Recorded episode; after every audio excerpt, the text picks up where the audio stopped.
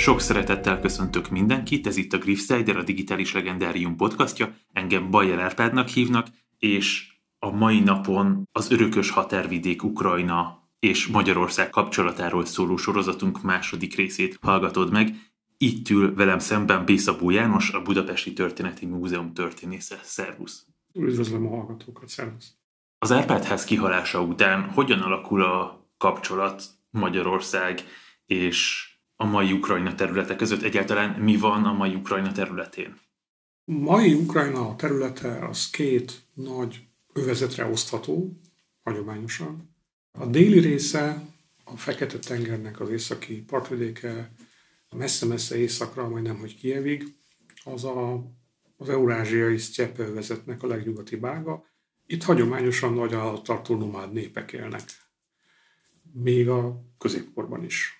Ugye ez a honfoglaló magyaroknak a vándorlási útvonala is részben, és utána a besenyőké, a hunoké, és aztán ide érkeznek meg a 13. században a mongol hódítók, akik ugye Magyarországon tatárjárásnak nevezett nagy nyugati európai hadjáratuknak köszönhetően létrehoznak itt egy sajátos mongol fejedelemséget, ami kezdetben még a nagy mongol birodalom része, aztán egy idő után önállósul. Ezt az európai történetírásban aranyhordának hívják, tehát ezen a területen az aranyhorda uralkodik, és a terület déli részén, ahogy azelőtt évszázadokon keresztül, most is steppei nomád népek legeltetik az állataikat, és a hagyományos életmódot élik. Ugye a tengerpart az ilyen szempontból más, mert ott van egy városias övezet, gyarmatvárosokkal, ókori múltra visszatekintő városokkal, amit ebben az időszakban az itáliai államok üzemeltetnek, mondjuk így, tehát hogy most éppen itáliai, zsenovai, meg velencei fennhatóság alatt vannak ezek a városok. Ezeken keresztül bonyolítja az aranyhorda a kereskedelmet az európai keresztény világgal, meg a muszlim közel-kelettel is, mert a genovaiak meg a velenceiek közvetítik például a rabszolgákat innen a földközi tenger medencéjébe. Egyébként a rabszolga az egyik legfontosabb eh, exportcikk ezen a területen, Nagyjából Kiev vonalától északra pedig hát azok az orosz fejdelemségek léteznek, északra és nyugatra, amik már a mongol hódítás előtt létrejöttek, tehát a 10. században létrejön a kievi rusz, és aztán annak az utódállamai, és amiket a mongolok legyőztek, behódoltattak, és adófizetésre és katonai segédszolgálatra köteleztek, tehát ők is a horda részeként működnek ebben az időszakban. Ja, az aranyhorda adóztatási jogköre az messze északra, majdnem, hogy a Baltikumig terjed. Néhány orosz fejdelemség maradt csak ki belőle, és ennek a területnek a határvidékén van a Halics volhiniai fejdelemség, amivel ugye a magyarok királyoknak igen gyakori kontaktusa van már csak a szomszédság okán is. Na most itt is kihal a dinasztia az 1300-as évek elején, és ennek köszönhetően itt eh, megkezdődik egy versenyfutás a terület megszerzéséért, amiben az 1300-as évek derekára Magyarország is beszáll. Ugye 1340 körül már sikerül egyértelműen konszolidálni Magyarországon az új nápolyi eredetű dinasztiának, az Anzsuknak a, a hatalmát, és még mondjuk Károly Róbertnek az élete azzal telik, hogy az ország határon belül terjeszti ki a királyi hatalmat a kis királyokkal szemben, és ez egy több évtizedes, hosszú, lassú, kitartó folyamat, ami mellett nem nagyon van mód arra, hogy aktív külpolitikát folytasson. Fia első Lajos, ugye Nagy Lajosként ismerünk, és nem véletlenül, ő meg egy rendkívül kiterjedt és ambíciózus külpolitikai tevékenységet folytat, amiben ugyanúgy beletartoznak a dinasztikus kapcsolatok, a külföldre vezetett hadjáratok, meg, meg mindenféle egyéb is. És ugyan Hát a nápolyi ügyei azok sokkal híresebbek, de Nápolyt valójában nem sikerül megszerezni Lajosnak, a katonai sikerek dacára sem. Az kev- sokkal kevésbé ismert, hogy a korabeli magyar királyság, Kázmér lengyel királlyal szövetkezve tulajdonképpen szemet vet Halicsra, és meg is szerzi ebben az örökösödési háborúban.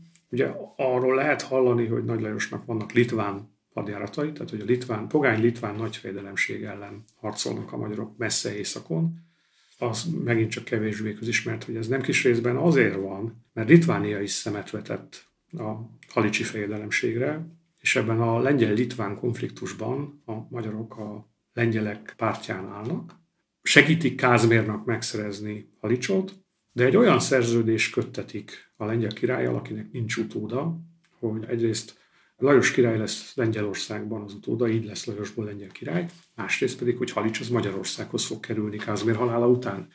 És ez be is következik, létrejön a orosz vajdaságnak nevezett terület, a mai Nyugat-Ukrajna részein, az egykori Halicsi fejedelemség területén, ami, hát amíg az Anzsúház regnál, addig ez magyar kézen van, és aztán az Anzsúház Nagy Lajos halála után kibontakozó trónviszályok idején alakul ki egy olyan helyzet, hogy a, valószínűleg az ottani magyar vajdának az árulása okán a magyar királyság elveszíti ezt a területet, de az árpádkori hagyományoknak megfelelően az Anzsú királyok is szemet vetettek erre. Na most nem kevésbé tanulságos a mai Moldva vagy a későbbi Moldvának a, a területe is, ami szintén az aranyhordához tartozott. De ott úgy tűnik, hogy már az 1840-es években megindul egy magyar expanzió, és sikeres katonai vállalkozás szorítja ki onnan a tatárokat. Ugye van egy híres történet, hogy 1345-ben Lackvi erdélyi vajda a székelyekkel hadakozik a Kárpátokon túl, és a tatárokkal harcoló székelyek előtt megjelenik Szent László, és segít nekik legyőzni a tatárokat. Ez ugye nagyon szimbolikusan mutatja be azt a folyamatot, hogy a Magyar Királyság nagyon intenzíven terjeszkedik kelet felé ismét a Kárpátokon túlra.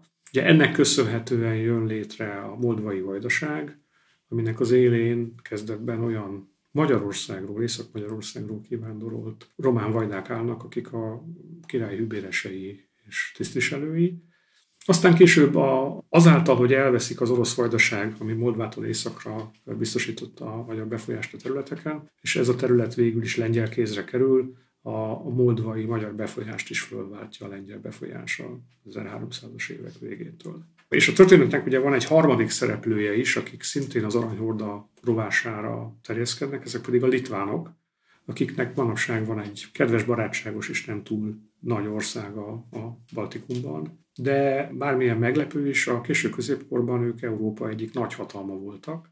Szerencsés körülmények között bátorsággal, kitartással és nagyon ügyes házasodási politikával az egyébként keresztény Európában pogánynak számító litván nagyfejedelmek, azok elkezdték egyesíteni a kievi rusznak a nyugati részfejedelemségeit. És egyre több orosz fejedelemség élére került litván herceg. És hát az ő családi lányuk üzemeltette ezt a litván nagyfejedelemséget, tehát elvileg a litván hercegek feje fölött ott volt a litván nagyfejedelem.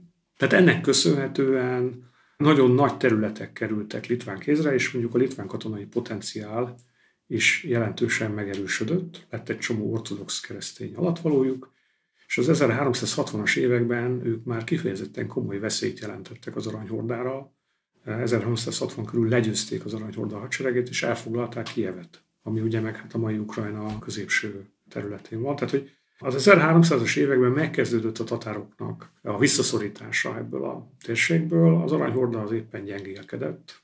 1360 körül egy komoly hatalmi válság van, tehát nem nagyon tudott fellépni hatékonyan ellenük. Aztán lett ugyan egy olyan fejedelem az aranyhorda élén, aki ismét föltámasztotta ezt a tatár nagyhatalmat Kelet-Európában, de őt meg a közép-ázsiai Timur Lenk győzte le, és ezzel tulajdonképpen eléggé alaposan szétszúzták a tatár hatalmat. Ez a aranyhordai kán és ez végül pont a litvánokhoz menekült, és ott fogadták be őt, családját, meg a kísérőit. Ennek köszönhetően Litvániában minden mai napig él egy kis tatár enklávé, megőrizve a muszlim vallását, és ők mindig is fegyverrel szolgálták évszázadokon keresztül a litván nagyfejedelemséget, aztán pedig a lengyel-litván államszövetséget. Tehát ennek a mondjuk így, hogy 600 évvel ezelőtti történetnek még mindig megvannak a, a nyomai a kelet-európai felekezeti térképen, meg a, az etnikai megoszlásban. Az aranyhordát nem tudom, hogy a hallgatók hogyan képzelik el, de a horda kifejezés miatt a magyarban olyan, mintha ez egy ilyen kevésbé szervezett valami lenne hogy kell elképzelni őket? Utaltál rá például, hogy muszlimok, illetve ami ehhez a kérdéshez tartozik még egy kicsit a mai helyzetre is utalva, hogy egyszerűen látszódik, hogy meggyengül az aranyhorda, és a környező hatalmak benyomulnak ebbe a hatalmi vákumba, és ott gyengítik, ahogy érik? Vagy volt valami célja akár Magyarországnak, akár a litvánoknak, amit el szerettek volna érni, akár területben, akár gazdaságilag, bármilyen más szempont, mint a hatalmi szempont? Ugye a, a hordának ez az értelmezése, hogy ez egy ilyen szervezetlen tömeg, ez egy modern európai megközelítés a dolognak. A horda szó eredeti jelentése az a uralkodói központ. És a, az aranyhorda az olyan, mint a törököknél a fényességes porta. Tehát valójában ez a, az uralkodó palotája, az uralkodó városa ezt jelenti, ahol az uralkodó trónusa áll, tehát mint nekünk a főváros és aztán a 16.-17. századi orosz történetírók terjesztették ki a központ szokásos megnevezését az egész államalakulatra. Tehát ennek, ennek kezdetben semmiféle ilyen pejoratív jelentése nem volt, sőt épp ellenkezőleg egészen más értelme volt a, az ismerői számára. Ugye megvolt ennek az államalakulatnak a saját neve, ahogyan ezt nevezték magukat a tatárok, de azt meg az európaiak nem használták, és az orosz elnevezés került be a történetírásunkba. Tehát ez az egyik fele. A másik fele, a litvánoknak nyilván nem voltak történelmi igényeik ezen a területen, bár azt gondolom, hogy egy idő után nyilvánvalóan ambicionálták a régi kievi rusz nagyfejedelemségnek a, a felélesztését, tulajdonképpen azok a területek, amik régen a kievi ruszhoz tartoztak, azok a, az ő területeik legyenek. De hát erre a lehetőséget valóban az aranyhorda gyengülése adta meg, tehát hogy a politika azért az a lehetőségek művészete, lehet jogigényeket, meg jogcímeket hangoztatni, hogyha nincs rá semmiféle reális lehetőség, hogy ezekkel éljenek a szereplők. Ugye a magyar részről sokkal inkább lehet azt mondani, hogy itt egy megkezdett utat próbált folytatni a belső viszályoktól megszabadult Magyar Királyság.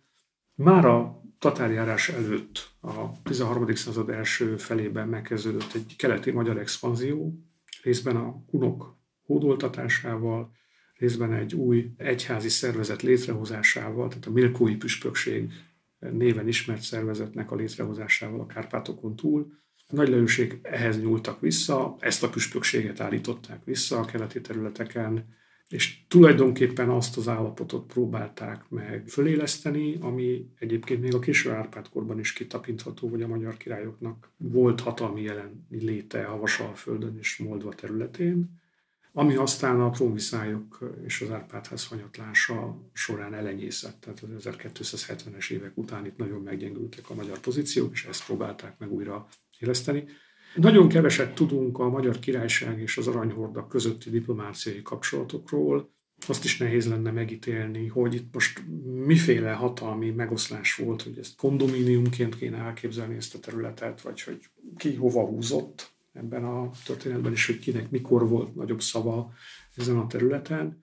Ami a, a magyaroknak a térnyerését, tehát a magyar királyság térnyerését, mert ugye praktikusan egyébként ez román térnyerés volt, hiszen a magyar király román alattvalói költöztek a Kárpátokon belülről Moldvába, és alapítottak ott egy államot.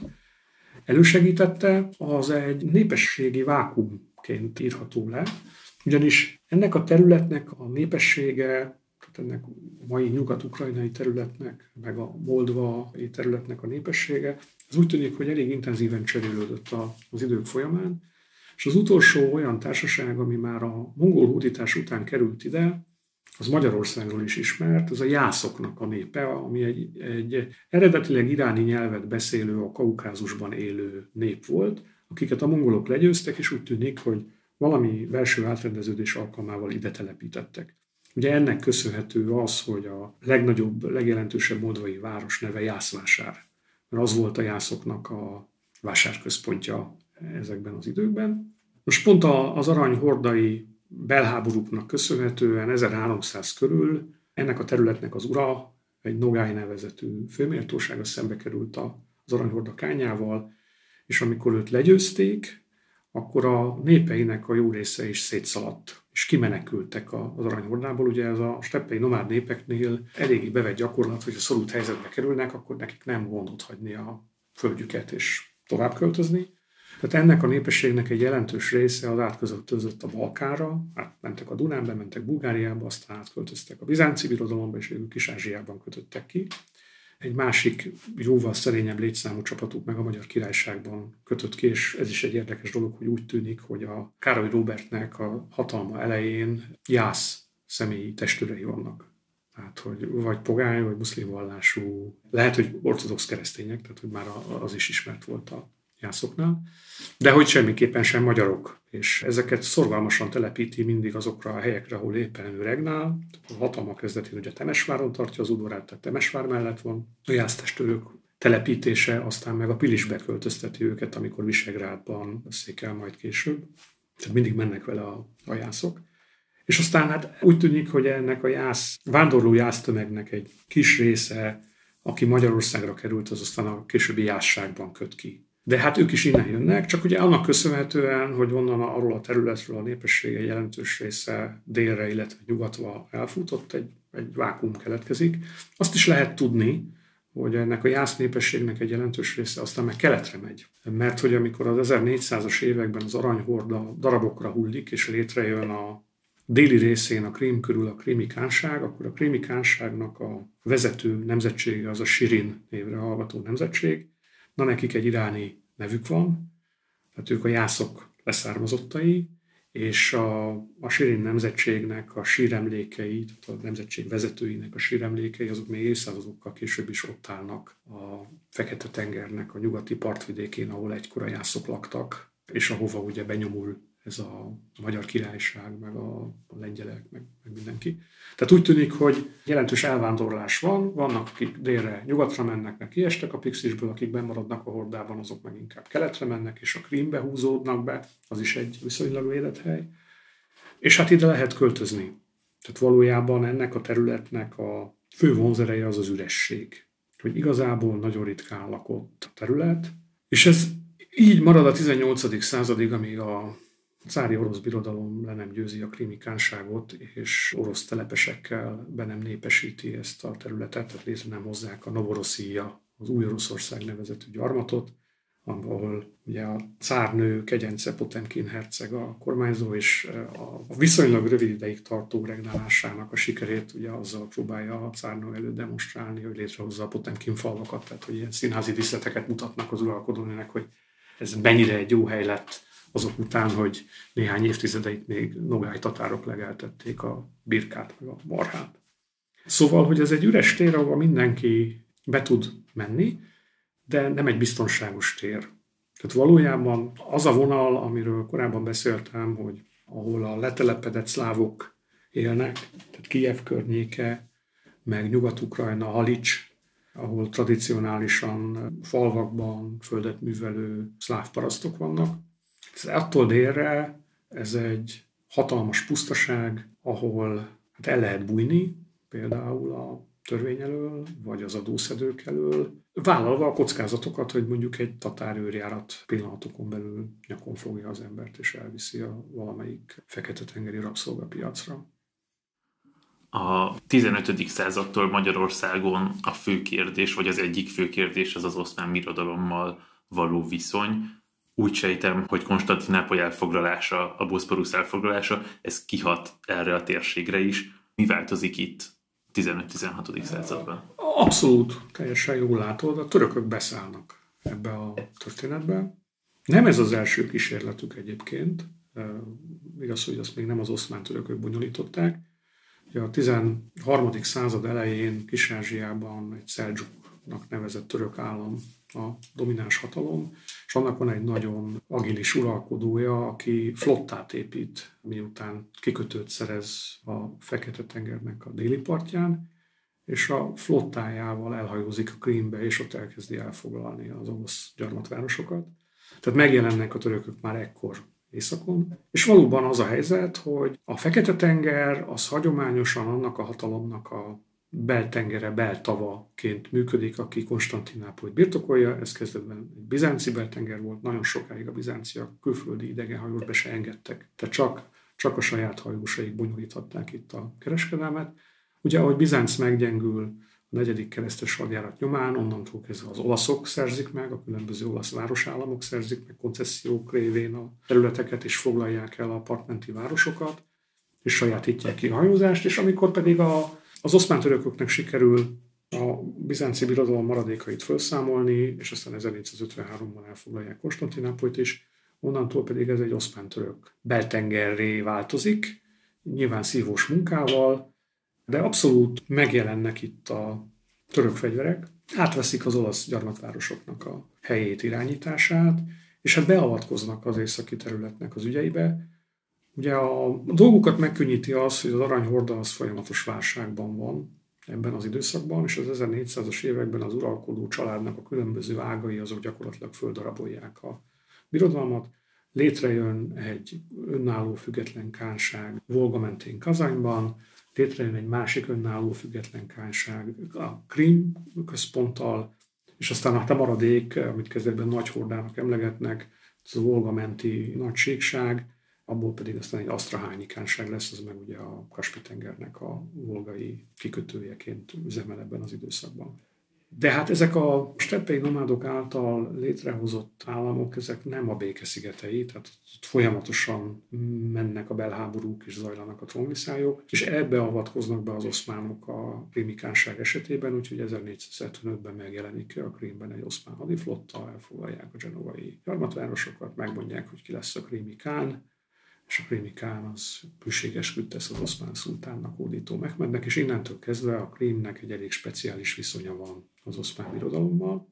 Az európai történelemben megszokott fogalmakkal nehezen írható ez le, mert elvileg ugyan alávetettek a krími kánok az oszmánoknak, mondjuk mint az erdélyi fejedelmek, de a krím nem fizet adót. A krím katonai segítségnyújtásra van kötelezve az oszmánok felé, de ezért az oszmánok fizetnek nekik. Tehát a, ők egy olyan vazallus, akiknek fizetnek azért, tulajdonképpen egy zsoldos hadseregként üzemeltetik a, a krími tatárokat a törökök, és hát a krími kánság megtámogatásával kezdik el kiterjeszteni a befolyásukat itt a Fekete-tengertől északra az oszmánok. És innentől kezdve ők az egyik legerősebb játékos ebben a történetben. Ja, a kánságot meg úgy kell elképzelni, és ez is egy fontos része a dolognak, mert sajnos a magyaroknak sok dolga lesz velük a török kontaktus révén, hogy ugye van ez a, a Krímnek ez a hegyes partvidéke, ahol sok évszázados, vagy hogy Isten évezredes múltra visszatekintő városok vannak, nagyon vegyes lakossággal, elképesztő, olyan, mint egy ilyen etnográfiai rezervátum. Tehát, hogy 16. században itt még állítólag vannak gótok, itt a 17. században még lehet maniheusokkal találkozni. Elképesztő.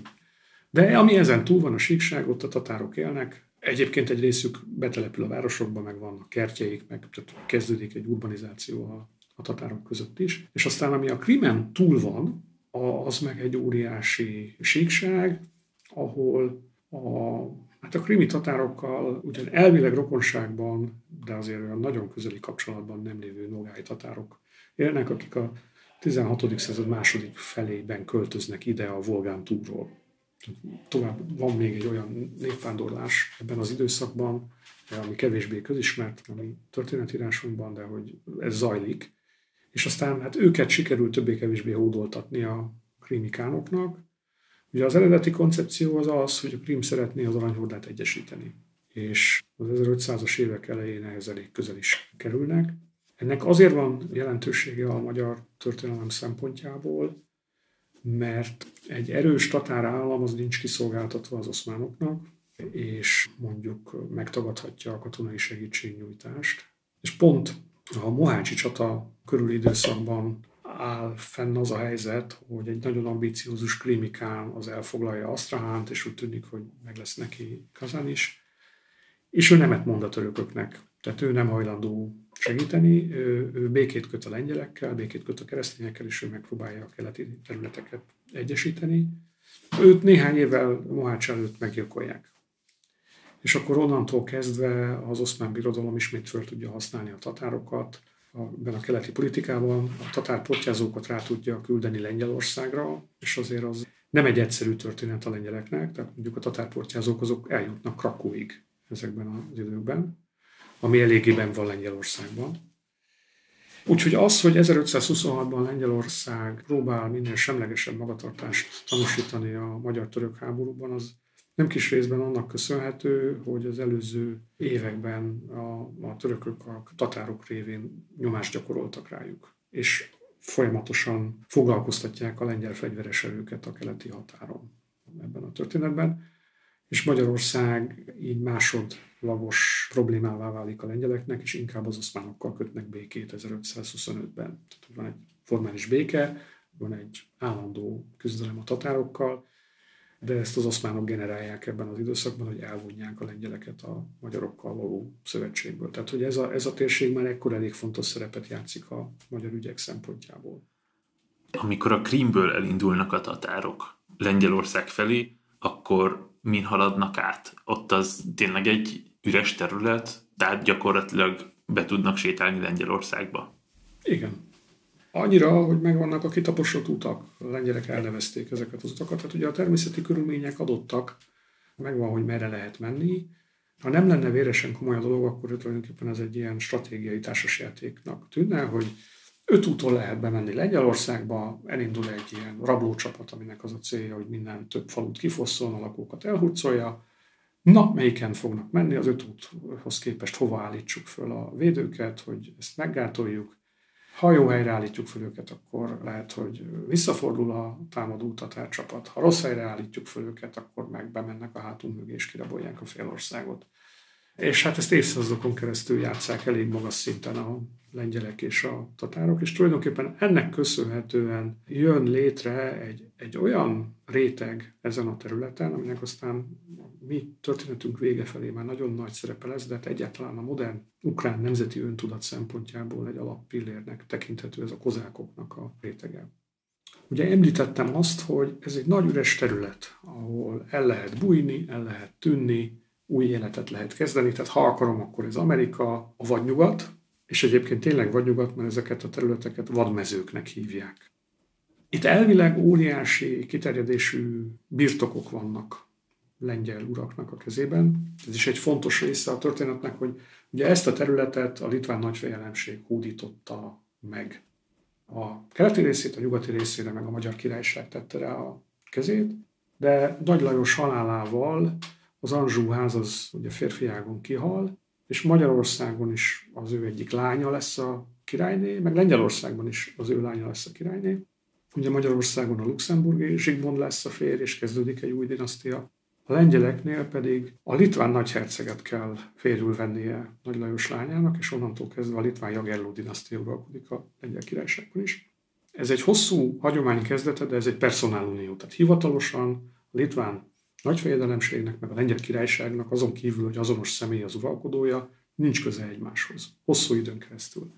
Egészen a 16. század második feléig, amikor a Jagelló dinasztia utolsó uralkodója, második Zsigmond, látva, hogy az ő halálával ki fog halni a család, és így széthullik a personálunió, az 1560-as években keresztül viszi azt az államszervezeti reformot, hogy egyesítsék a Magyar Királyságot és a litván nagyfejedelemséget, tehát államjogilag is egyesítsék, létrehoznak egy, egy elméletileg közös államot, ez a lengyel-litván nemesi köztársaság. Nagyon érdekes, hogy a királyság az antik mintákra köztársasággá alakul, aminek ugyan van királya, de létrehozzák a, a szenátorok rendjét, meg mindenféle egyebet, tehát hogy, hogy az antik minták nagyon erősek, de az egész államszervezeti reform mögött, meg a nemességnek tett számtalan engedmény mögött az van, hogy a király szeretné, hogyha ez, a, ez az óriási államkonglomerátum, ami addig personáliumban működött, az együtt maradna. Tehát a családjának a férfiágon való kihalása után is megőriznék a lengyel-litván uniót. És hát ebben a felállásban a litvánok a gyengébb fél, ők a kevésbé fejlettek, a kevésbé gazdagok, és nekik van egy nagyon veszélyes ellenségük, Moszkva, aki az 1300-as évektől kezdve módszeresen kezdi egyesíteni a különböző orosz fejedelemségeknek a területét. Kezdetben Moszkva ezt tatár segítséggel teszi, tehát Moszkva az aranyhorda egyik leghűségesebb szövetségese. Aztán később erre jótékony feledés fájt laborul, mert ők lesznek azok, akik elég erősek lesznek ahhoz, hogy szembeforduljanak a tatárokkal, és gyakorlatilag beüljenek a aranyhorda kányainak a helyére. Van egy nagyon találó történészi mondat egyik könyvben, hogy ugye Moszkva büszkén vallja, hogy ő a harmadik Róma, tehát hogy az ortodoxia révén, meg az új Jeruzsálem, tehát a kereszténység révén, de valójában ő az új Szarály is, a krémikánok fővárosa, mert hogy a, az aranyhorda területeinek az újraegyesítését nem egy muszlim vallású tatár utódállam tudja végül megvalósítani, hanem az ortodox vallású moszkvai nagyfejedelem fogja megtenni, aki egyébként nagyon sok tekintetben pontosan úgy viselkedik, úgy kommunikál, ahogy ezt az aranyhorda kányai tették, és hát az sem véletlen, hogy a korabeli orosz terminológiában a cár az a kánnak a megfelelője. Úgyhogy a moszkvai nagyfejedelmek akkor veszik fel a 16. században a, a cári címet, amikor elfoglalják a, az első aranyhordai kánságokat, Kazányt és Asztrahánt. Tehát onnantól kezdve érzik azt, hogy ők jogosultak a cári cím viselésére, amikor már nyilvánvalóan birtokolják az aranyhordának a területeit. Ez ugye a negyedik rettenetes Iván idején történik, az a 16. század közepén. Szóval, hogy van keleten egy nagyon ambiciózus állam, aki azt mondja, hogy hát egyrészt ortodox vagyok, keresztény vagyok, orosz vagyok, tehát a, a kievi nagyfejdelemség területei, az ortodox orosz területek, azok engem illetnek, meg úgy mellesleg nagyjából minden, ami a aranyhordához tartozott. Ez kevésbé van kint a kirakatban, de azért a, a keleti világ felé ők ezt elég erősen és ügyesen kommunikálják. És hát kisebb-nagyobb fennakadásokkal, de ezt sikerül is megvalósítani, sőt messze túlszárnyalni az aranyhordának a befolyását, de a 16. századig tényleg nem tesznek más, mint az aranyhordai területeknek a visszaszerzését. Na most a célpontok között már ekkor ott van például Smolensk, ami a kievi rusz része volt, aztán átkerült a litván uralomhoz, és 1514-ben a moszkvai csapatoknak sikerül elfoglalni. És Litvánia nagyon kemény, véres háborúkat vív a moszkvai nagyfejedelemséggel, amiben ugye elvileg, ha nincs közös király, akkor nem kell részt venni a lengyeleknek. Már pedig a lengyelek nélkül Litvániák nincs esélye a, a moszkvaiakkal szemben. Úgyhogy ezért is van az, hogy az a Zsigmond Ágost, aki ezt az állam szervezeti reformot végrehajtja, ő folyamatos háborúban áll rettenetes Ivánnal, a moszkvai cárral. Tehát, hogy ő be akarja csatornázni Litvánia védelmében a lengyel előforrásokat. És ezt sikerül is megtenni, de azért a lengyelek is kérnek valamit, és ez nem más, mint a litván nagyfejedelemség déli területe, a mai Ukrajnának a nyugati része, mert ezt egyszerűen adminisztratíve átcsatolják Lengyelországhoz. És innentől kezdve ez a lengyel mágnás uraknak, a nagybirtokosoknak a birodalma, ahol hatalmas birtokaik vannak, országméretű birtokaik vannak, amit ők szépen elkezdenek betelepíteni, telepeseket hoznak, parasztokat ültetnek rá, hogy legyen jövedelmük, de ugyanilyen ütemben folyik az elszökés tőlük. Tehát azok, akik nem akarnak adózni, azok, akik nem akarnak földesurat, azok mennek egyre beljebb a pusztaságba, a tatárterületek szomszédságába, és hát egy ilyen vadnyugat típusú vadkelet alakul ki, ahol megszületik a kozákság, akik hát kezdetben úgy élnek, mint a, az észak-amerikai prémvadászok, meg trapperek, tehát hogy a folyókon mozognak, mintha a nagy indián könyvvilágát látnánk bőrharisnyával. Körülbelül ezt így kell elképzelni kelet-európai kivitelben. Mivel félnek a tatároktól, azért a Nyepernek a szigetein húzódnak meg, mert oda lóval nem olyan egyszerű átmenni. És hát a, a, ahogy ez szokott lenni, amikor kialakul egy ilyen szívós, szabadságszerető, nem túl szívbajos, nem túl törvénytisztelő társaság, ez hamarosan egy olyan kritikus tömeggé válik, ami önjáró módon próbálja a saját ügyeit intézni, és mindenkinek szálka a körme alatt a környező hatalmak közül, mert hogy egyszer csak ezek az emberek rájönnek, hogyha ők fölülnek a csónakjaikra, úgy mint régen a vikingek, szépen lecsorognak a nyekperen, és egyszer csak ott vannak a krimi városoknál, akkor hát a pohánytörökök városait remekül ki lehet fosztani és az 1600-as évekre már áthajóznak a Kisánsiába, és az ottani török partvidéket fosztogatják. Tehát egy eléggé durva terület. És a tatánokra is nagyon rájár a rúd, mert hogy kölcsönösen pusztítják, rabolják egymásnak a területeit. A lengyel királyoknak ugye két lehetőség kínálkozik, tehát egyrészt, hogy fegyverrel megtörni ezeket az embereket, és visszaterelni őket jobbágynak valamelyik földesúrhoz. De ez nem igazán kivitelezhető. Tehát vannak kísérletek, hogy a helyi tisztviselők azok megpróbálják fegyveres erővel felszámolni ezeknek a telepeit, de ezekből egyre több van, amit elpusztítanak, a hamarosan újra alakul. A másik lehetőség, hogy valahogy becsatornázni ezeket az energiákat, többek között pont a határvédelembe, mert hiszen a tatárportják meg azok folyamatosan zajlanak. És akkor így születik meg a szintén Zsigmond Ágost alatt a regisztrált kozákoknak az intézménye, amikor azt mondják, nincsenek sokan, 500-an vannak csupán kezdetben, hogy hát ők azok a királyi zsoldosok, akiket Lajstromba vettek, zsoldot kapnak, és immár a lengyel királyság hivatalos hadseregének a részének számítanak, ami hát olyan, mint hogyha elhúztak volna egy mézes madzagot ennek a társaságnak az óra előtt, mert innentől kezdve mindenki regisztrált kozák szeretne lenni. Ugyanis ők adómentesek. És következő évszázadban sorra törnek ki a kozák fölkelések a lengyel határvidéken, ahol három dolgot szeretnének általában. Tehát egyrészt, hogy hagyják békén az ő ortodox vallásukat, mert hogy 16. századi Lengyelországban ugyan nagyon sok minden jelen van, de a reformáció kifutása után ott az ellenreformáció győz, és a lengyelekből egy nagyon echte katolikus népesség lesz. És ez az echte katolikus népesség, ez nem nagyon tud mit kezdeni azzal, hogy ortodox keresztények élnek a, az országban. Így születik meg a lengyel-litván nemesi köztársaság területén a görög katolikus felekezet, mert létrehozzák az egyházi uniót az itt élő ortodoxok és Róma között. Ugye ez egy elég komoly támadása az ortodox papság szemében, hiába múltak el évszázadok ott, ahol az ortodoxok egyértelmű dominanciát élveznek, ott ezeket a görög katolikus felekezetet nem ismerik el, felszámolják, elveszik a vagyonát, mint például Romániában történt. Ez egy súlyos probléma volt felekezeti alapon. De hát olyan szempontból is probléma volt, hogy a, az ortodoxoknak nem nagyon maradt politikai képviselete, tehát hogy a helyi nemesség az katolizál. És ennek a térségnek a, a nemessége az nem azt a felekezetet követi, mint a jobbágyaik. Tehát van, van egy ilyen probléma, hogy a kozákság az kifejezetten erősen kötődik az ortodoxiához, a lengyel nemesség meg szóval sem tolerálja ezt túl jól. Aztán ugye ott van a szökött jobbágyoknak az esete, hogy most akkor, ha elszökött a jobbágy, akkor a kozák közösség kiadja vagy nem adja. Ugye nincsenek természetes határok, nem lehet visszatartani az embereket, ha nagyon el akarnak menni a földes uraknak a birtokáról. Ugyanakkor a kozákoknak nem áll szándékában adót fizetni. Nem, nem azért jöttek ilyen messzire, hogy mindenféle ostoba állami kötelezettséget teljesítsenek.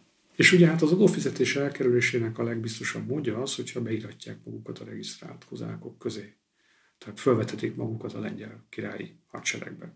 És teljesen paradox módon ez ugye odáig megy, hogy ennek érdekében rendszeresen föllázadnak a kormányzat ellen, tehát a lengyel király tisztviselői ellen, és ezeket a lázadásokat időről időre úgy lehet lecsillapítani, hogy növelik a regisztrált kozákoknak a számát. Tehát, hogyha jó sikerül a lázadás, akkor még ezer embert, vagy még kétezer embert bevesznek a testületbe.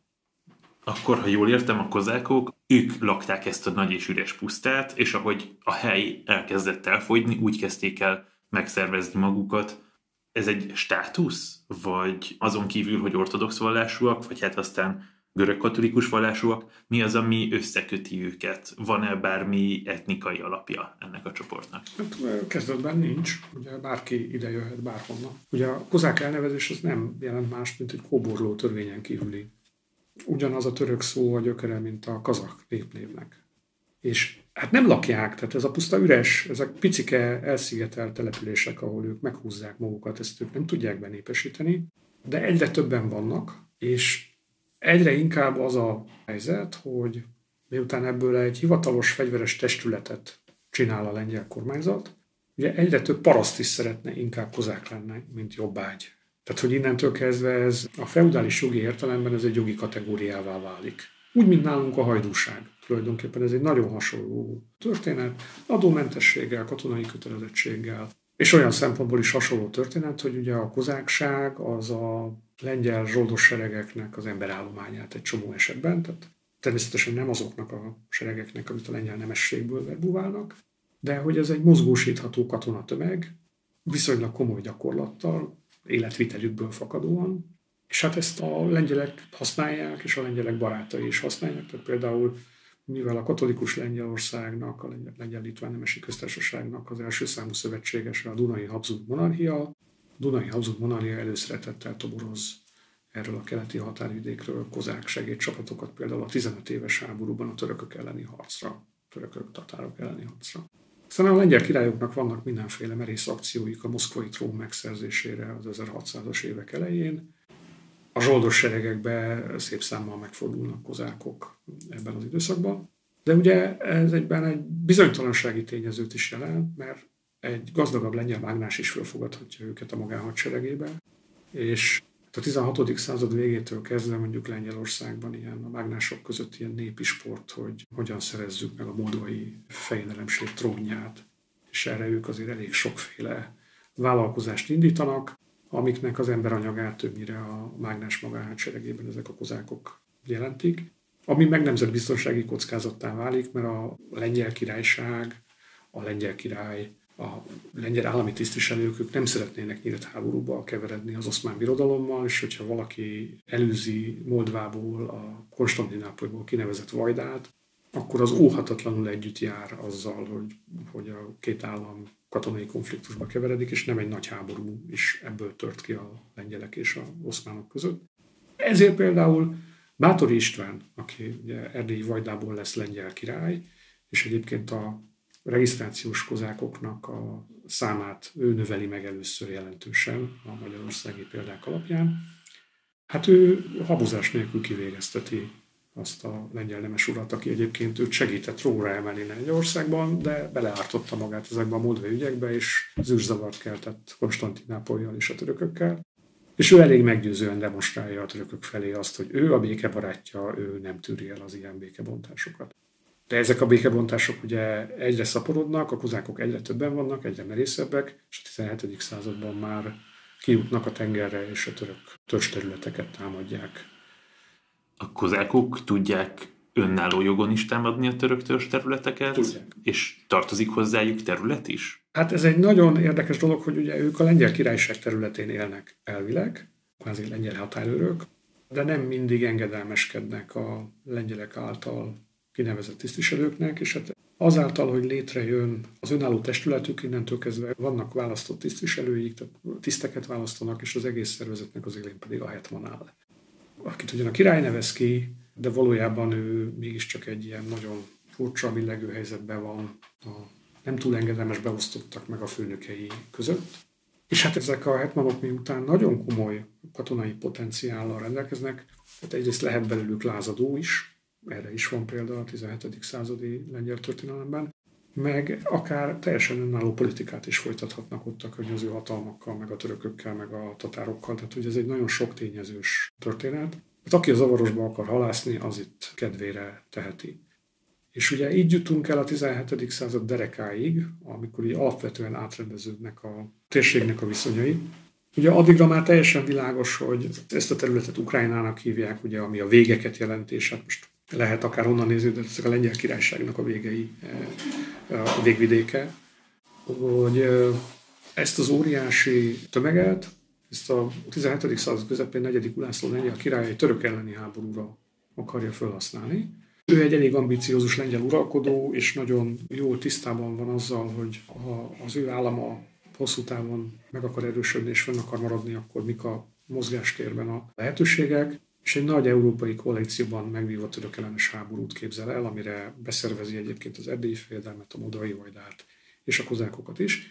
Mielőtt azonban ez a háború érdemben kitörhetne, a király meghal, csak hogy addigra a király megbízottja a kozákokat már fegyverbe szólította, és ebből a nagyon sajátos helyzetből lesz az addigi legnagyobb kozák felkelés a lengyel határvidéken. Ugye a kiváló 19. századi lengyel író Senkevics az ezt írta meg a Tűzzel Vassal című regényéből, aztán nem régen 20 évvel ezelőtt a lengyelek egy remek filmet forgattak. És ekkor válik a kozákság egy nagyon okos Hetman vezetésével, Bogdan Melnyicki vezetésével egy európai hatalmi tényezővé. Tehát a lázongó lengyel királyi alatvalókból a Melnyicki képes egy olyan tulajdonképpen államot formálni, egy kozák államot formálni, ami egyrészt azt szeretné elérni, hogy ezt a kétpólusú lengyel-litván államszövetséget alakítsák hárompólusúvá, tehát hogy Ukrajna a kozákokkal legyen a harmadik egyenrangú fél, kapják meg mindenféle jogokat, a lengyel nemesség, a mágnások hatalma szoruljon vissza, és ők a saját ügyeiket intézzék. De most a lengyel-litván nemesi köztársaság minden jó szándéka dacára sem tudja ezeket a követeléseket elfogadni, és egyébként egy csomó lengyel nemes meg a régi idők példája alapján a keménykész politikájával a véres megtorlást tartja az egyetlen járható útnak, amiből egy több évtizedes belháború lesz, amit hát egyik fél sem tud megnyerni. Tehát ez a lengyel-litván nemesi köztársaság gyengeségének a bizonyítványa a szomszédai szemében, Másfelől meg a kozákok is egy elég reménytelen helyzetbe kerülnek, mert nem tudnak győzni. Újra és újra vannak mindkét oldalnak győztes csatái, rengeteg ember meghal, de politikailag nem képesek dűlőre vinni ezt a, a dolgot közel tíz év alatt sem. Ugyanis, amikor a kozákok és krimi tatár szövetségeseik abszolút nyerésre állnak, akkor a tatárok mindig otthagyják őket, mert a krimikának nem érdeke az, hogy bárki megnyeri ezt a háborút, neki az az érdeke, hogy ez a háború fönnmaradjon és minél tovább tartson. És hát amikor már így a többedik alkalommal megtörténik ez Melnyicki-jel, akkor Melnyicki egy radikális politikai fordulatot hajt végre, Moszkvához fordul. Ugye, ami addig nem volt egy magától értetődő dolog, mert igen, ott is pravoszláv keresztények élnek, ortodoxia van, de azért hát ez a kozákság abban szocializálódott, hogy lengyel zászlók alatt leginkább oroszokkal küzd a tatárok mellett. Tehát, hogy azok a összekötő tényezők, amik a mi modern nemzettudatunk számára annyira fontosak lennének, ezek nekik nem pont úgy állnak. De hát tíz évnyi belháború után a lengyelekkel sincsenek túl jóban, és 1654-ben a ukrán rada kimondja az egyesülést a cári Oroszországgal. De most azért ezt is nagyon másként gondolja mindenki. Ugye Melnyickéjék azt gondolják, hogy ők akkor, hát ha lengyelektől nem kapják meg a, az önálló autonóm államiságot, akkor majd megkapják Moszkvától. A moszkvai cára meg nem ismeri ilyet. Tehát nagyon gyorsan kiderül, hogy ők nagyon másként képzelik el a közös jövőt. És alig néhány év alatt tulajdonképpen az ukrán politikai elit számára többé-kevésbé világossá válik, hogy ez egy hibás lépés volt. Mert ugyan az oroszok nagyon erősek, és egy hatalmas háborút tudnak velük együtt indítani a lengyelek ellen, és Lengyelország rettentően meggyengül. De hát az oroszokkal pont ez a baj, hogy nagyon erősek, és hatalmas hadseregük van, és ez a hatalmas hadsereg még véletlenül sem a kozákok érdekei mentén tevékenykedik a lengyelek ellen, hanem Moszkva szabja meg a célokat. Úgyhogy bár a függést nem mondják föl, de innentől kezdve a kozákok elkezdenek megint új utakon járni, és egyrészt eltalálnak a svédekhez, akik szintén beavatkoznak ebben az időszakban a lengyel belháborúban, mert meg a svéd király rokona a lengyel királynak, mind a ketten a Váza családból származnak, csak éppen egy családi viszály után personálunió megszűnt Svédország és a lengyel királyság között. Másrészt meg nagyon hamar eltalálnak Erdélybe, a Rákóciak Erdélyébe, akikkel kezdetben olyan ígéreteket tesznek a kozákok nekik még a, a mozgalom elején, hogy hát a Rákóczi, első Rákóczi Györgyöt segítik lengyel királlyá választani. Hiszen az erdélyi földre, mint annak idején Bátori, tulajdonképpen gyógytevője volt a kozákságnak, és hogyha a megfelelő lengyel, azt gondolják, hogyha a megfelelő személy lenne a lengyel király, akkor sikerülne átvinni azokat az alkotmányos reformokat, amik a kozákoknak a helyzetét stabilizálják. Ez 1648-ban nem jön össze, mert az öreg Rákóczi György meghal egyébként nagyon közel van a sikerhez, és tulajdonképpen a kozák lázadás lecsendesítése vagy letörése erdélyi fegyverekkel, az opcionális megoldás mind a kettő, de mind a kettő lett volna elég katonája az öregnek. Ez nagyon tetszett a lengyeleknek, akkor éppen nem állt jó a színájuk. De ez a vágy, hogy a kozákokkal együtt lehetne valamit csinálni Lengyelországban, ez, ez nem alszik el később se. Tehát a öreg Rákóczi György fiai is sem mentén politizálnak, és második Rákóczi György aztán tulajdonképpen tető alá hoz egy erdélyi kozák svéd szövetséget a lengyelek ellen, amit hát a lengyel történetírás ugye úgy szokott apostrofálni, hogy ez az első kísérlet Lengyelország felosztására, mert a kozákok is megmondják, hogy mit szeretnének a lengyel területekből, hogy mekkora legyen Ukrajna, ami kozák uralom alatt van. A svédek is megmondják, hogy mit szeretnének, és hát akkor ami ebből marad, az lenne Erdélyé a történetben, a lengyel királyi címmel egyetemben. Most 1657-ben, amikor a szövetségesek hadműveletei megindulnak, akkor ugyan rendkívül nagy sikereket érnek el, de végül is Lengyelországot nem sikerült érdekényszeríteni, és a súlyos helyzetbe került lengyelek mellé beszáll a háborúba a Dunai Habsburg monarchia, meg a Habsburg diplomácia csatasorba állítja Dániát a svédek ellen, akik akkor ős ellenségnek számítanak, és hát ennek köszönhetően a svédek elhagyják a lengyel hadszinteret, a császári hadsereg az benyomul Lengyelországba. Ez a mai viszonyok között nagyon érdekes dolog. A Habsburg monarchia nem kerül hadi állapotba a svédekkel, mert ő bérbe adja a hadseregét a lengyeleknek. És a császári hadsereg intakt módon a saját tisztjei tábornokai zászlai alatt bevonul Lengyelországba, és kiszorítja a svédeket a lengyel területről. Az erdélyiek is elindulnának hazafelé, az erdélyi hadsereget meg elfogják a krimi tatárok, akiket meg a szultán parancsa értelmében küldenek a lengyeleknek a megsegítésére. És ugye úgy sikerül elfogni a, az erdélyeket, hogy ez egy közös erdélyi kozák hadsereg. A kozákok az erdélyek mellé küldenek egy hadsereget, és együtt mozognak. Lengyelországban együtt járják be az országot, járnak Varsónál, járnak Brestnél, járnak Krakónál, egy iszonyatosan hosszú utat tesznek meg, és amikor látszik, hogy másfelé nem lehet menni, akkor Ukrajna felé indulnak el haza, és amikor már elég közel vannak Ukrajnához, akkor a kozákok azok faképnél hagyják az erdélyeket. Egy folyónál átkelnek a folyón, azt felszedik maguk után a hidat. Az erdélyek meg ragadnak a túlparton, a lengyel hadsereggel, és akkor sürgősen békét kell kötni a lengyelekkel, mert nincs tovább az erdélyek számára. Tehát, hogy ez a Ukrán-Kozák Szövetségben végrehajtott lengyelországi vállalkozás, ez igencsak balul ki a második Rákóczi Györgynek, és akkor még ugye nem beszéltünk arról, hogy ezek után megjönnek a krémi tatárok is, és ők zsebre teszik az egész erdélyi hadsereget tokkal vonóval mindenestől. És ebben a szövetségben együtt harcolt az oszmán birodalom és a Habsburg birodalom, a kozákok meg a, az erdélyi hadsereg ellen. Hát egy kis világháború. Ez egy komplett kelet-európai világháború, amiben mindenki benne van. A svédek, a dánok, az oroszok, a lengyelek, a tatárok, a kozákok, az erdélyek és a habsburgok is. De ugye úgy van kitalálva a dolog, a nemzetközi jognak a finomságai, hogy ezek az államok kevés kivétellel nincsenek épp hadi állapotban egymással, tehát hogy a moszkvai cár az igen, de mire megjönnek a svédek, akkor inkább fegyverszünetet köt a lengyelekkel. A primitatárkán az formálisan szövetséges a lengyel királynak, tehát ott az érthető, hogy aki a lengyelek ellensége, az a krimikán ellensége is. Svédország és Erdély is formálisan szövetséges, és Erdély és a kozákok is formálisan szövetségesek. De már a habsburgok azok ilyen államjogi szinten nincsenek benne a konfliktusban, tehát ők úgymond segítséget nyújtanak a lengyel királynak, de nem üzennek hadat Svédországnak. Tehát nagyon tanúságos látni, hogy hadműveletek csak lengyel területen folynak, illetve aztán Dán területen folynak. A német-római birodalomban ugye vannak svéd kézen lévő tartományai meg városai, ott gyakorlatilag meggátolják a háborúnak a kiszélesítését. Mindenkinek az az érdeke, hogy ez egy korlátozott konfliktus marad, és hogy ez sikerül is tulajdonképpen a lengyel gócra szorítani ebben a felállásban. Most ebben a perpatvarban hal meg az öreg Melnyicki, és hát ez egy óriási csapás a kozák ügyre nézve, mert az utódai eléggé gyenge képességű személyek, beleértve a fiát is. És a kozák elit nagyon megosztottá válik. Az egyik fele azt mondja, hogy inkább mégiscsak béküljünk ki a lengyelekkel, mert az mégiscsak egy jogállam. A másik fele meg azt mondja, hogy éljen a cár.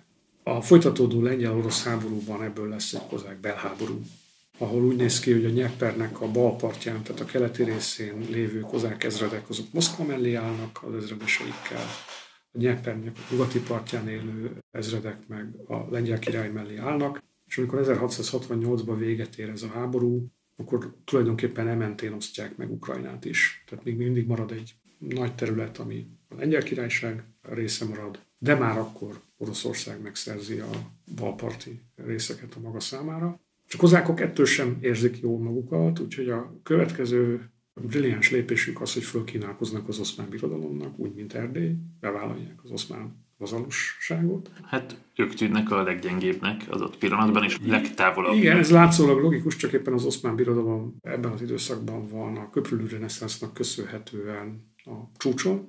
Ennek köszönhetően az oszmánok képesek a lengyelektől elvenni Podóliát, egészen komoly területet a lengyel királyság területéből. Az 1670-es években, a 80-as években pedig Oroszországgal háborúznak a Nyeper mentén. Tehát, hogy olyan elképesztő távolságokra terjed ki a török katonai aktivitás ebben az időszakban, részben az ukrajnai kozákok kérésének, meg közreműködésének segítségével, ami addig elképzelhetetlen lett volna, és hát az a helyzet, hogy tulajdonképpen az oroszokat is legyőzik ebben a korlátozott háborúban. Tehát amikor 1683-ban elindulnak Bécs ellen a, a oszmán hadak, akkor nincs Európában senki, aki egy lyukas kétfillérest adna a Habsburgoknak, hogy az ő javukra fog ez a konfliktus eldőlni. Tehát mindenki számára az tűnik nyilvánvalónak, hogy az oszmánok erősebbek, mint valaha. És nem kis részben annak köszönhetően, hogy egy iszonyatos kelet-európai térfoglalást hajtottak végre. Viszont mi már tudjuk, hogy a, az oszmán vezetés ezt elnézte, de hát ennek a kelet-európai és ukrajnai oszmán térhódításnak köszönhető az, hogy a lengyel nemesség sértett és harcosan oszmán ellenes, úgyhogy amikor Bécs bajba kerül, akkor Szobieski János lengyel királynak el kell indulni a lengyel hadsereggel megmenteni a Habsburgokat. Ugye egyrészt ott van az a történet mögöttük, hogy a Habsburgok is megsegítették őket a svédek ellen, másrészt meg, hogy a török az közös ellenség, és hogy Podulia az a lengyel királyság szerves része, tehát ezt föl kell szabadítani. Egy török ellenes háborúnak nagy a társadalmi támogatottsága, és hát ez a török ellenes háború, ez ugye Bécs alatt kezdődik, de nem ér véget, mert Ince pápa megoldja azt, hogy egy tartós török ellenes szövetségé álljanak össze ezek a hatalmak, és hát ugye ez a magyar történelmet alapvetően befolyásolja. Belegondolunk, megint egy ukrajnai ügy gyűrűzik tovább, mert a lengyel segítségnyújtás nélkül Bécs valószínűleg tarthatatlan lett volna, és 1683-ban ugyan a Szobieski hazamegy, na de hát azért úgy menet közben még eljut Esztergom alá, meg Párkánynál szétveri a törököket, tehát hogy van jó pár akciója. Most ezzel együtt ugye itt a Kárpát-medencében elborul az addigi erőegyensúly, és a Habsburgok ezt a háborút, ha nem is könnyen, de megnyerik, és sikerül a törököket kiszorítani a középkori magyar királyság területének a nagy részéről. De hát ezzel együtt párhuzamosan folyik ez a háború Moldvában, Podóliában, tehát a lengyelek is próbálják visszaszerezni az elveszített területeket, meg lehetőleg akkor valamiféle térnyerést kell könyvelni az oszmánokkal szemben. És itt jön elő a 80-as éveknek a török politikája, hogy Oroszország is beszáll végül ebbe a háborúba a legvégén, a 90-es években tulajdonképpen. De miután orosz érdekeket is sértett a törököknek az előrenyomulása, és az oroszok szeretnének kijutni a Fekete-tengerhez, és ott az útjukat krimi tatárokon kívül a, a partmenti török városok és török erődítmények állják el. Ezért a, a ambiciózus fiatal Nagy Péter cár elutazik Európába, és szövetséget köt a Habsburgokkal, meg a lengyelekkel, beszáll ebbe a Szent Szövetségbe, mint a pápa rundult pár évvel korábban, és gyakorlatilag az oszmán birodalomnak a teljes európai határvidéke frontvonallá válik ezáltal, és sikerrel is járnak, mert elfoglalják azovot a törököktől az Azovi tengernek az egyik fontos katonai bázisát. Tehát abban, hogy sikerül a törököket kiszorítani Magyarországról és az oszmán birodalmat békére kényszeríteni, abban benne van az előző évtizedek minden ukrajnai balhéja. Mert különben nem lehetett volna felsorakoztatni egymás mellé azokat a hatalmakat, mint Oroszországot, meg a Lengyel-Litván Nemesi Köztársaságot, meg a Habsburg birodalmat, akik addig soha még véletlenül sem léptek egyszerre hadba az oszmánokkal, és inkább egymással voltak elfoglalva problémák szintjén. Hozzátéve ez még Velencét is, akit az oszmánok szintén a század közepén támadtak meg. Tehát ez egy tengeri háború is a földközi tengeren az oszmánok számára.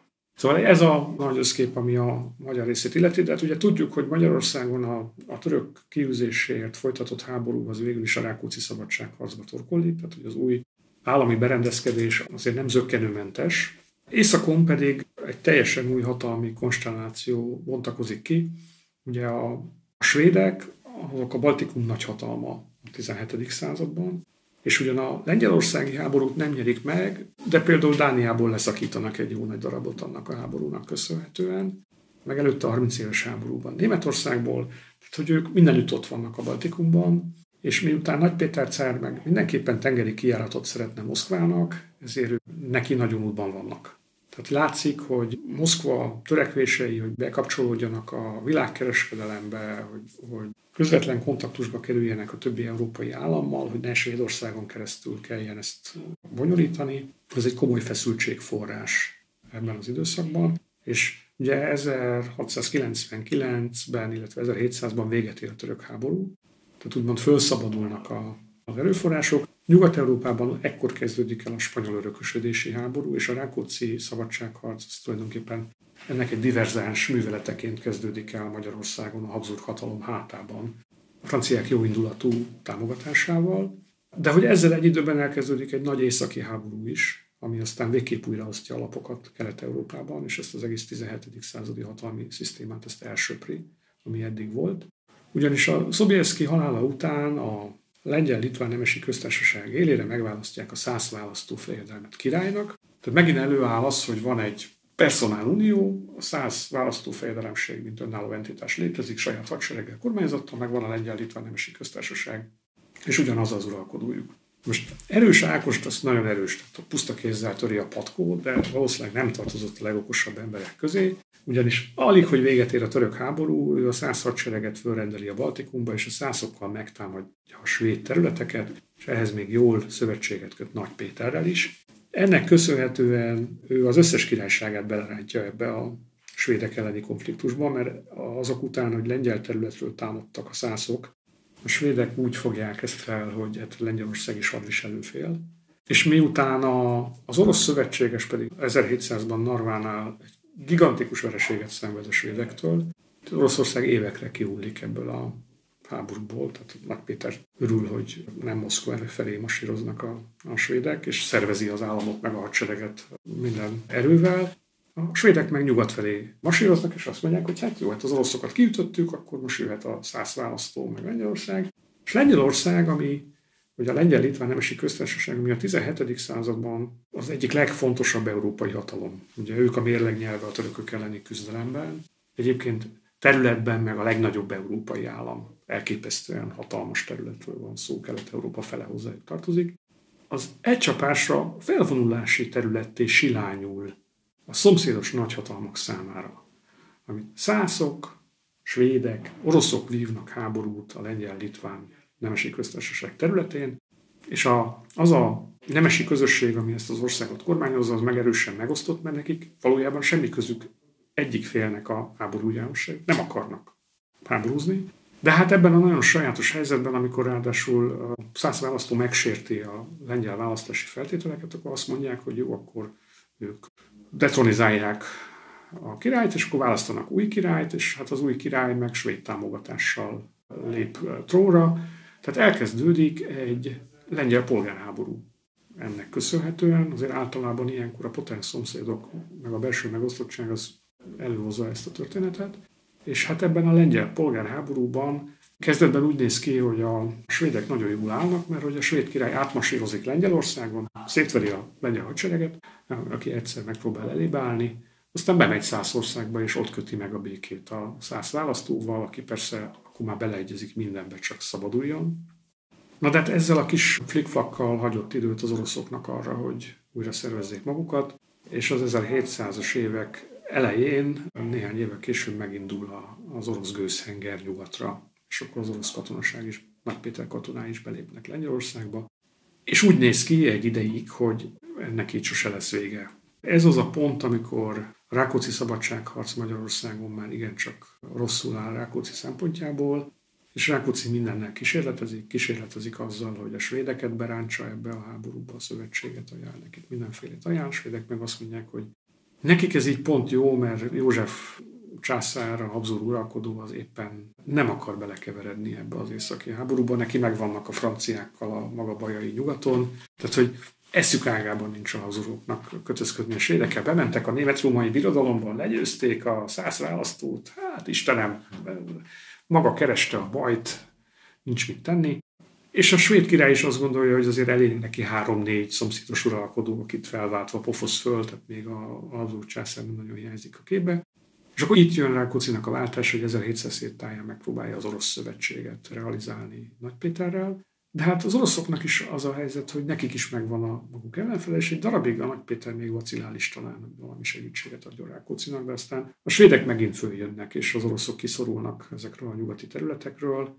Ugye 1709-ben elindul a poltavai hadjárat a 12. Károly svéd királynak messze-messze-messze be az orosz területekre, hogy egyesüljön az orosz uralom ellen fölnázadó kozákokkal. Tehát, hogy a kozákok irányába indultak el a svédek, de Poltavánál aztán ez egy katasztrofális vereségbe torkolik, nem sikerül megismételni a narvai bravúrt, hogy mondjuk egy svéd katona fölért tíz orosszal, mert akkor már nem, az oroszok is belejöttek ebbe a történetbe. És akkor innentől kezdve az északi háború az ugye eltart még 1720 egyig, amikor a hivatalos békét megkötik, de Kelet-Európából már kiszorulnak ezek a mindenféle hadseregek, és akkor létrejön a, az az új konstelláció, ami a nagyhatalmaknak, a, a birodalmaknak a Kelet-Európája. Tehát a Dunai Habsburg birodalom megnyeri a spanyol örökösödési háborút, 1713-14-ben megkötik a békéket, már 1711-ben leveri a Rákóczi szabadságharcot, tehát konszolidálják a magyarországi uralmukat, megszerzik a fél spanyol örökséget Európában, német alföldtől Nápolyig bezárólag, meg Itáliában egy csomó helyen. Soha ilyen hatalmas és gazdag ez a Habsburg nem volt. Tehát, hogy innentől kezdve a magyaroknak sokkal nehezebb dolga lenne bármit kezdeni a, a uralkodókkal szemben, mint addig bármikor. Másfelől meg a Habsburg kormányzat eljut arra a felismerésre, hogy ha esetleg békén hagynánk a magyarokat, és tiszteletben tartanánk a lehetőségek képesztő jogaikat, akkor lehet, hogy nekünk se kellene mindig velük gyűrközni. És hát kialakul egy olyan modus vivendi, ami ugye átível az egész 18. századon innentől kezdve, hogy többé-kevésbé a középkori Magyar Királyság rendi jogrendszerének a tiszteletben tartásával kormányozzák ezt az országot. Nincsenek is nagyobb kisiklások ennek köszönhetően. Tehát innentől kezdve önálló politikai aktus már nem indul csak Bécsből. Bécsben viszont a helyzetet úgy értékelik, hogy onnantól kezdve, hogy Nagy Péter szövetséget kötött Lipót császárral a törökök ellen, az ő számukra a legfontosabb kelet-európai szövetséges az a cári birodalom. És én is megdöbbentem rajta, néhány, nem olyan régen adta ki az Antal József Tudásközpont egy amerikai diplomatának a könyvét a Habsburg Birodalom nagy stratégiájáról, és ebben világosan kiderült, hogy a Dunai Habsburg monarchia sikeres működése és fennállása az nem kis részben ennek az orosz szövetségnek volt köszönhető, hogy ezt jól tudták menedzselni egészen az 1850-es évekig. Tehát ez egy 150 éves stratégiai szövetség a két hatalom között, amíg minden konfliktust meg tudtak oldani békésen, és minden közös ellenség ellen föl tudtak lépni hatékonyan. És hát innentől kezdve, ugye Nagy Péter nem véletlenül Nagy Péter, ennek a kelet-európai térségnek a legfontosabb hatalmi szereplője az Oroszország, aki ugye legyőzte a svédeket, és elszedi a svédektől azokat a baltikumi területeket, amiken keresztül kijutnak a Balti-tengerre. Legyőzte a törököket. Nagypéternek van még egy rövid életű török háborúja, azt nem nyeri meg. Tehát azért látszik, hogy az oszmán birodalom az még mindig komoly potenciállal rendelkezik, mert 1711-es moldvai orosz hadjárat az kudarccal végződik. Tehát nem jutnak tovább a, a oroszok ekkor még, de az 1720-as években már Perzsiában vannak, tehát hogy minden irányba elindul az orosz expanzió, hatalmas energiák szabadulnak föl az orosz birodalomban a nagypéteri reformoknak köszönhetően. Tehát ez az igazi terjeszkedő, imperialista időszaka az orosz államnak, a 18. század, amikor óriási területeket tudnak magukhoz csatolni keleten is, meg tulajdonképpen nyugaton is. És ugye hát ennek lesz egyenes folyamánya az, hogy a 17. század második felében felszámolják a krími tatárkánságot, és amikor ez megtörtént, akkor a tatárok azok jó részt elmenekülnek innen, az oszmán birodalom területére, és kialakítják a mai Ukrajna déli területein a, ezt a sajátos orosz gyarmatvilágot, ezt a Novorossziját. És amikor ez megvan, akkor onnantól kezdve már kozák határőrökre sincs szükség, tehát az utolsó kozák hetmant is elküldik nyugdíjba, úgyhogy itt a történet vége, innentől kezdve egy egészen másik világ kezdődik. Eljutottunk tehát onnan, hogy egy lakatlan határvidék vagy végvidékből az orosz birodalomnak egy teljesen annektált területe. A, a Ukrajnának a keleti része, a nyugati része az még egy darabig a lengyel királysághoz tartozik, csak hogy innentől kezdve, és ez is egy fontos része, a lengyel királyság nem is másod, hanem harmadrendű szereplőjével válik a hatalmi játszmáknak. Ugye a svédek elveszítik a nagyhatalmi státuszokat, Lengyelország esetében pedig az lesz a fennmaradásának az áloga, amit buzgón hangoztatnak a lengyel nemesek, hogy Lengyelországot az anarchia tartja fönn. Tehát az erős szomszédok számára ő a gyenge szomszéd, aki nem jelent veszélyt, fenyegetést, akin bármikor át lehet vonulni, hogyha háború van Nyugat-Európában. Az orosz csapatok rendszeresen átmasíroznak lengyel területeken. Semmiféle érdemi ellenállásra nem képes, tízezer fős hadserege van abban a világban, ahol egyébként 100 meg 200 ezer fős állandó katonaság van az egyes birodalmaknak. Tehát a lengyelek kiszállnak ebből a hatalmi vetélkedésből, és bíznak abban, hogy ez elég lesz a túlélésükhöz, és aztán hát a század második felében kiderül, hogy az orosz étvágy annál erősebb, és tulajdonképpen Oroszország befejezi a pravoszláv vallású szláv népek területeinek az egyesítését, és elcsatolják a lengyelektől, aztán pedig század végére magát Lengyelországot is megszüntetik. Kedves hallgató, köszönjük, hogy eljutottál idáig. Ukrajnával foglalkozunk a podcast sorozatban, és ez alkalommal eljutottunk az Árpádház kihalásának időszakától egészen a 18. század elejéig. Azt gondolom, hogy nagyon sok mindent segített megérteni a beszélgetés, akár a lengyel-orosz ellentéteknek a gyökerét, akár a kozákokat helyre tudtuk tenni, úgyhogy nagyon szépen köszönöm a beszélgetést Bészabó Jánosnak. Köszönöm szépen a lehetőséget. És a következő alkalommal folytatjuk Ukrajna megértésének a kísérletét.